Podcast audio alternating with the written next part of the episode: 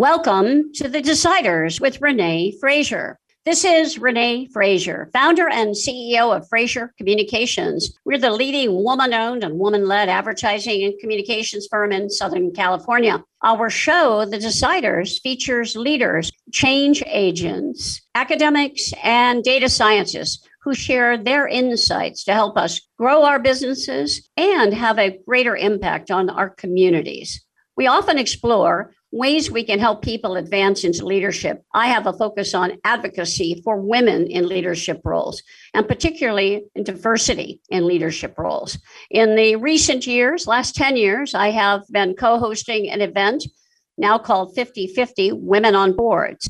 And that's an initiative nationwide to highlight and educate why women are so important on boards with the emphasis on gender balance to educate, advocate, and of course, to also be a promoter of women. And one of the women that I know is a leader in this arena and a strong advocate is Renata Simril. She is my guest today. We're going to talk with Renata about women on boards, women in leadership, but also about the wonderful organization that she runs. And the question I pose has to do with that organization. Have you ever wondered what activities help keep young people thriving and learning leadership skills? All of us want our young people to be the strongest leaders they can be, and we want to influence entrepreneurial attitudes. But what is a way of doing that that is pervasive across all youth and all ages? Well, my guest today has answers to that. She has developed amazing sports programs that are an effective tool for leadership among young people at all ages. Let me introduce Renata Simril, the CEO of LA84 Foundation, that was created with a share of the surplus funds from the 1984 Olympics in Los Angeles. The LA84 Foundation supports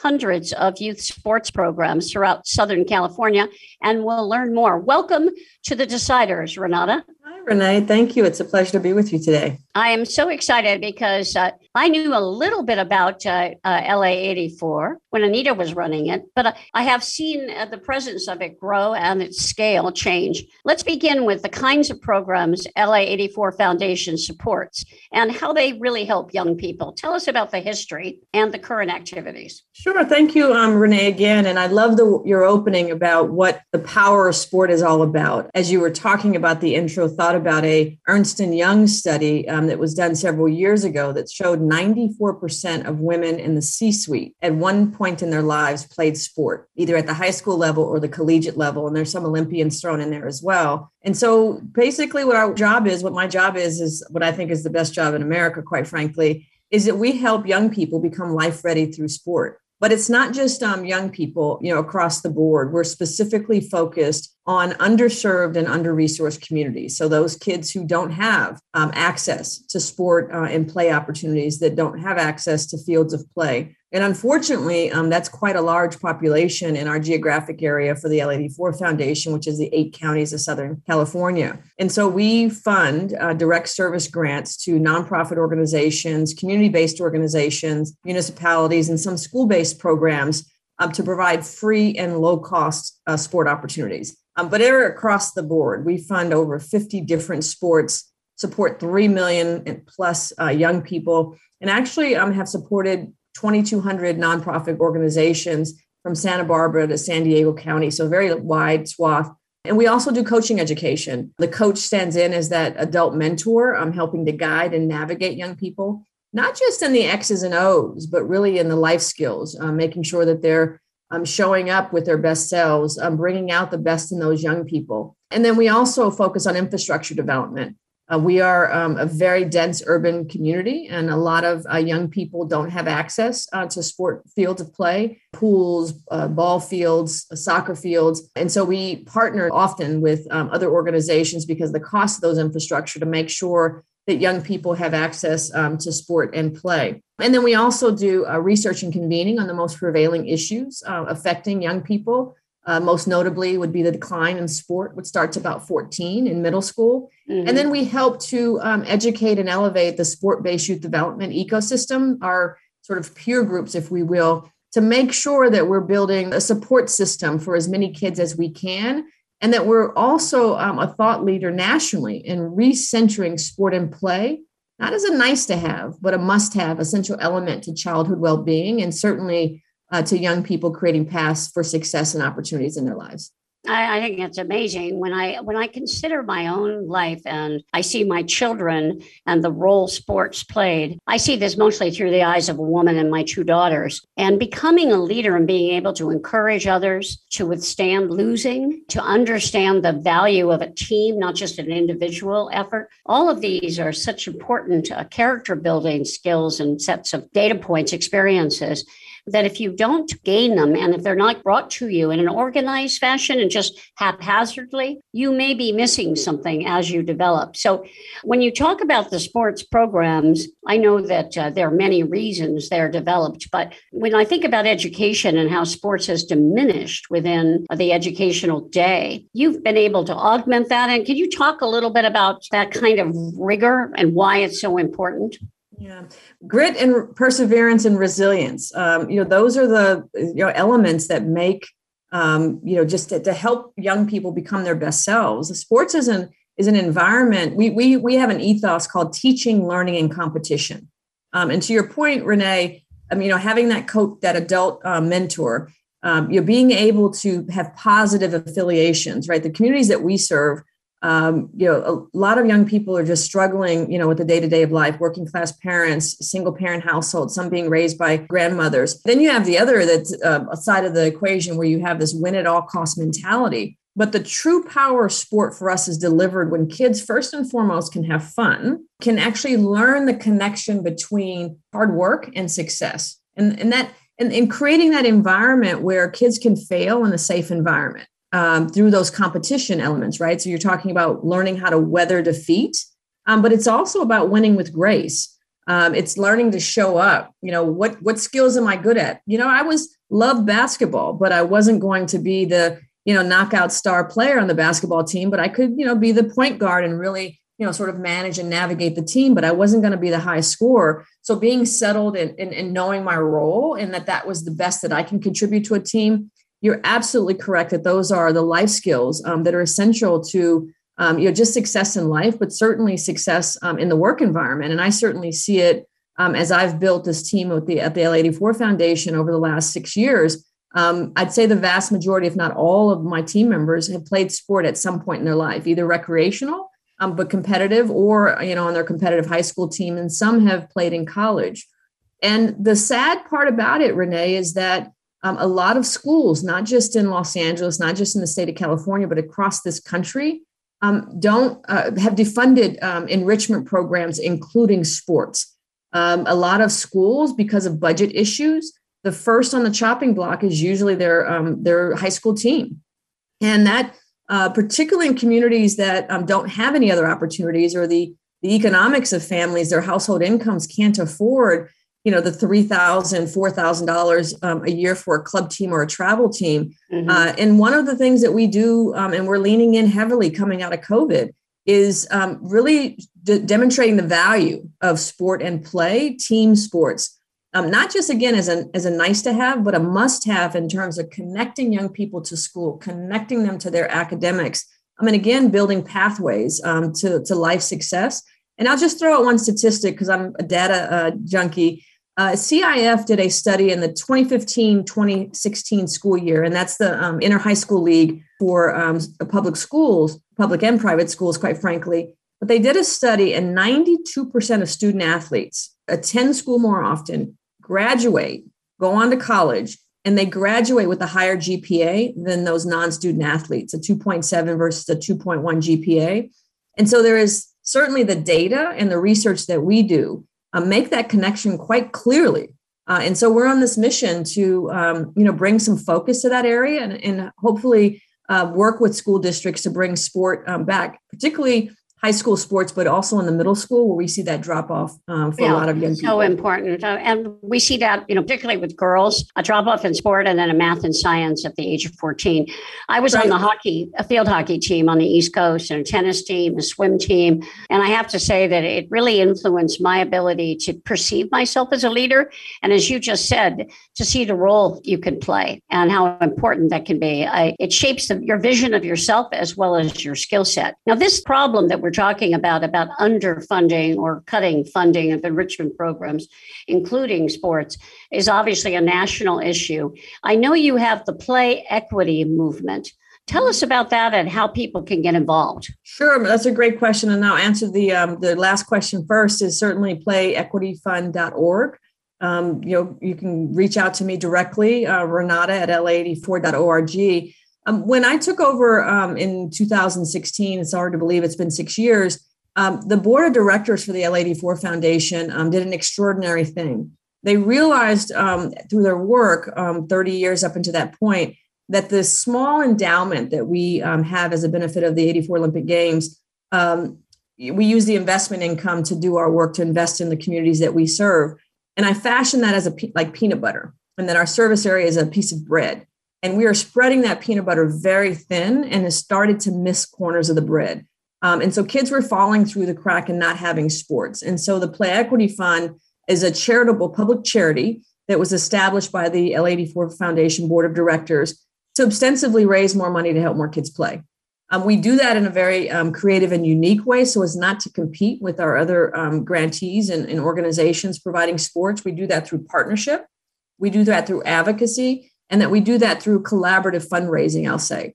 Um, so we have currently a Spring into Play uh, campaign that we've launched, and that's done in conversations with the organizations that we support. Is what are you missing? What do you need? Um, you know, I don't think a lot of people realize how the nonprofit community got devastated during COVID, layoffs, furloughs, um, you know, not able to do fundraising in the way, not able to do events. And so we're able to, on the Play Equity Fund side, launch a campaign, raise dollars to the Play Equity Fund, and then distribute those uh, grant dollars out to the organizations directly so that they can focus on meeting kids where they are, um, which is tremendous coming out of COVID, social emotional learning, dealing with trauma. And so that's the partnership that we've created uh, with the Play Equity Fund um, and creating a movement wherever you are.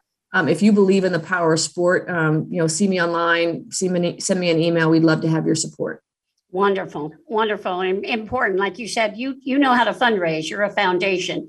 The teams know how to manage a team, and the coaches know how to coach and, and mentor. So you're going to help them by augmenting their funds. I think it's wonderful. Let's move and talk about your role on boards. I think it's important for us to talk about women on boards. We've hit 29% in California, which is wonderful. Representation of women on corporate boards based in California. It's 25% across the country. And uh, California is leading the nation. Unfortunately, though, the representation of people of color is still low, 12%. That's through Equilar. Now, the, what we find is not everybody reports on the uh, race and ethnicity of their board members. We're hoping the number is higher. But we do know that there's been an increased emphasis, particularly women and men of color, particularly Black and African American, which is a great thing to say. I, have seen the statistics and the increase in the number of positions going to Black Americans has been fantastic. So we're seeing a, a real change. Let's talk about um, uh, your experience. You uh, have been the kind of individual someone would want on a board for many years. But I know this process takes time. Can you talk to us a little bit about your journey? Uh, yes, certainly. And one, let me just uh, thank you to you and Betsy Berkhemer for really leading the charge decades ago in uh, the legislation in the state of California. Without question, is uh, attributed to your leadership and the growth that we see in minorities and women on board. So thank you to Bet- you and Betsy for your leadership in that area. Primarily Betsy, you're absolutely right. Betsy Berkhemer, CEO of 5050 Women on Boards, 5050womenonboards.org. So thank you for that. Um, yes, my journey started um, six, maybe 10 years, actually probably 10 years ago. Um, a, a, good friend and colleague, uh, Linda Griego, who is on Viacom CBS's board, was on AECOM's board, um, you know, just sat down and said, you know, I think I'd like to be on, you know, a corporate board at some point in time. Um, you know, I've been in the nonprofit sector, but I've also been in the public, uh, the public sector, private sector work, I should say, um, and really, you know, haven't been able to flex that side of the muscle. I'm one of those odd folks that like reading financials. Uh, and she gave me just some good advice. Uh, you know, nonprofit boards, your university boards, make sure that you uh, take on leadership positions, um, serve on the audit committee. You know, people say yawn, but you know the audit committee gives you a great uh, gives you great experience into the company or organization. Um, and then she gave me another piece of advice about elevating your brand.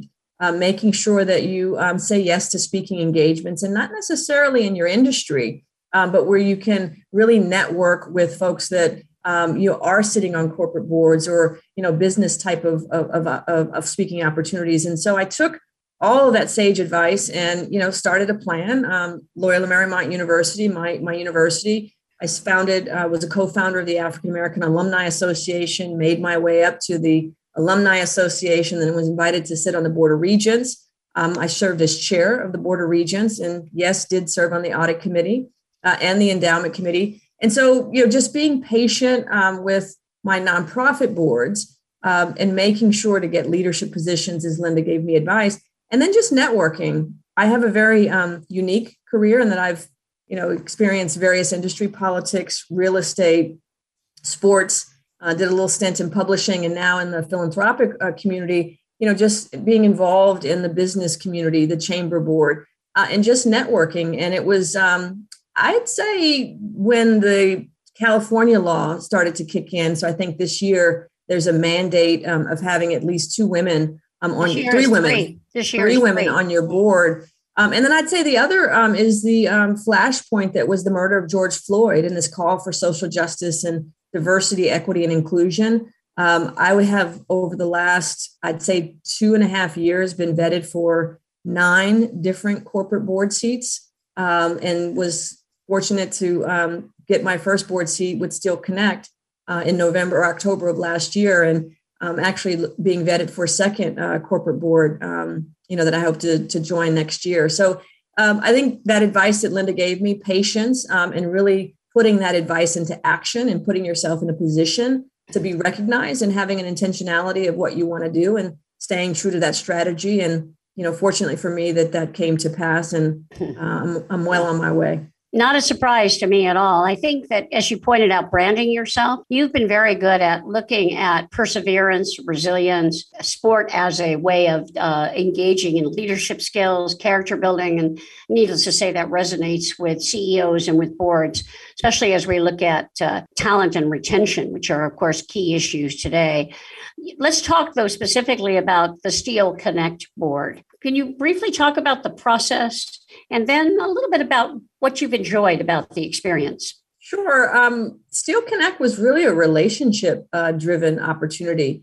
Uh, Warren Lichtenstein, who is the um, CEO of Steel Partners, which is a the parent company of Steel Connect. There's 17 um, or 18 various companies, and Steel Connect is a publicly wholly owned subsidiary under Steel Partners. Um, we actually met um, in the vein of youth sports. Um, Steel Sports is one of the companies that he runs. It's now a nonprofit. Um, and we connected around coaching education, got connected to a mutual friend, Angela Duckworth. And as he was looking for an independent board director, um, another coll- mutual colleague of ours um, who sits on his Steel Partners board, you know, mentioned uh, me in conversation with him and asked if I was interested in sitting on a corporate board. And I said, as a matter of fact, I am. So that ensued a conversation. Um, you know, looked at uh, Steel Connect. Um, you know, it's a very um, you know interesting company. It's uh, two uh, separate companies under the Steel Connect um, banner. One is a third party logistics company, um, leader in its field, and the other is a direct marketing company. So there's doesn't seem to be much synergy um, with the two companies, um, but it just seemed like an opportunity to dig in, both fascinating um, as industry leaders. And um, met with Warren and a couple of the board members, obviously the nominating and governance committee chair, uh, and a couple of the other board members, and it just seemed the right fit um, you know, in terms of the first board seat. It's a mid cap company, very small. Um, and it, it's it's um, been interesting learning the public board process. Um, you know, SEC rulings. Um, I am on the audit committee. Um, but what's interesting is I joined the board in October, uh, and then November. Warren, this is all public. Uh, made a, an offer to buy the majority, the, the the minority shares that he didn't own.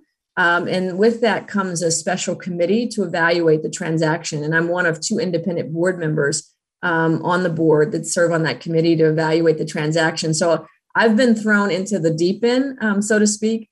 But um, my intellectual curiosity, um, you know, just questions, I just find it fascinating. You know, it's been a great um, way to learn the company and to, you know, really dig into sort of where the company is headed in this transaction in particular. So um, I've just learned a lot. I think the one thing that I will say, um, Renee, I think that there is a a lot of listeners might be saying, "Oh, I'd like to sit on a corporate board. You know, I get stock options, I get board fees. You know, that's a great sort of side thing to do." Um, it's not for the faint of heart. You are really taking on the responsibility, um, you know, duty of care, duty of loyalty, um, to making sure you're making the best judgment for the shareholders, and that requires you to do your homework and to be present. Um, you know, our board packages are sometimes 300 pages. Mm-hmm. Um, you know, the audit, um, you know, and your 10Ks and 10Qs. Uh, and so you've got to really have the time to devote. Um, and then you have to have, uh, you know, the, the tenacity to want to put in the work. Um, and then, you know, making sure that you're, you're adding value in the right way. And that value is not always, you know, knowing the industry, but the value is, you know, for me, transactions um, are something that I'm very good at. So being on the special committee is where I bring value. Um, it might not be on you know reading um, you know an audit statement and being able to ask all the SEC rules, but we have a balance on the board that there's other members that bring that to the forefront.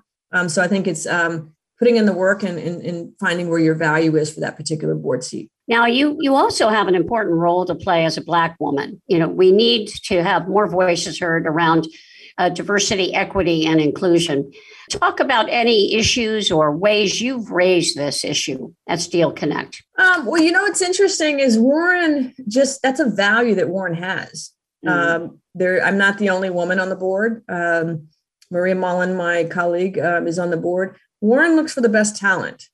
Um, you know, certainly the relationship and the connection that we had. Um, you know, sort of how we evaluated, or, you know, the, the the area of coaching education and he's like, wow, you know, she's smart. She's she knows what she's doing. She'd be a value on my board. So um, that's just something that's that's a priority. I think where you're talking is is in the ESG is is making sure you know the hiring managers um, you know are, are, are making sure that they have a fair slate. That the core value of DE and I is not just a statement, but there's actions that be behind that. I have to say that um, you know for for Steel Connect and Warren Lichtenstein, that is a value that is permeating throughout his company there's still work to be done you know obviously with um, you know making sure that you're living to those values um, but i've been really impressed with um, warren lichtenstein and steel connect thus far I like that. You know, I just realized uh, the Steel Connect, obviously Steel, the brand name, but the word connect applies to both logistics and direct marketing, right? Uh, so it's a, a, nice way of, uh, of combining those two. You know, when we talk about ESG, you're absolutely right. It's environmental issues, social issues, governmental issues, but it also means an emphasis on the people, right? And uh, your notion of coaching is teaching.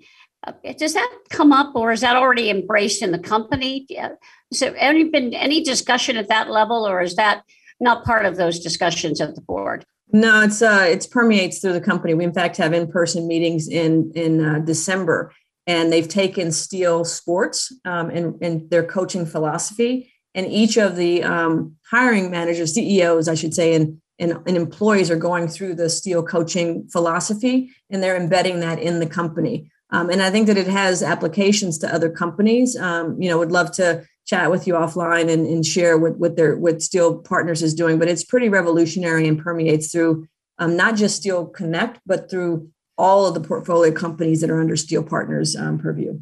We should talk about that separately. I have a client that might be able to use that. I think there's a much more of a recognition that younger people really want to be guided and play an important role in their organization. There's a uh, tension between the people over 50 and the people under 40, if you will. Just a piece in the New York Times about this. And uh, younger people, if you want to keep them happy, they're bold and they're strong, they've got great ideas. You've just got to encourage that. Um, my last question is about you know how do we influence the other companies? How do we play a role to enhance uh, uh, an understanding of the importance of diversity, equity, and inclusion? I try very hard to be an ally in this area. I know there are a lot of listeners who fall into that role as well. What advice would you give to people like me? Yeah, that's a great question, um, Renee. And I would say this: is that which is valued, uh, you know, gets has action around it and so that, that that needs to be of value not just words but action um, and i think that when um, black indigenous people of color are seen as humans and, and and worthy of the same opportunities as you know those who hold power. Uh, that i think that that's when we'll start to see sustained change. So i say be intentional. Um, make sure you go outside your network. And you know ask a person that you might not know well but a person of color for a recommendation because if you if you don't have people of diversity within your network you have to be you have to value it. And then you have to be intentional to say that i want to be the change that i seek. And i think that it's as simple as that to be quite honest well, I like that a lot. As you know, I've created or helped to create and now help to run a program called Pathways. It's focused on women of color and moving them onto boards with uh, education and a curriculum and mentorship. And so it's one of my small actions, but I agree with you. You have to be very intentional. That's what's changed in my mind. You have to look through a lens of inequities. You have to listen really well. We, but I think Renee, I'll also say this: is that it's good for business diversity of thought, um, diver- and it's not just um, of color or ethnicity, um, you know, but it's uh, orientation, it's your thought process. That yes. those make robust um, conversations in the boardroom, and it ultimately reflects the customer of tomorrow.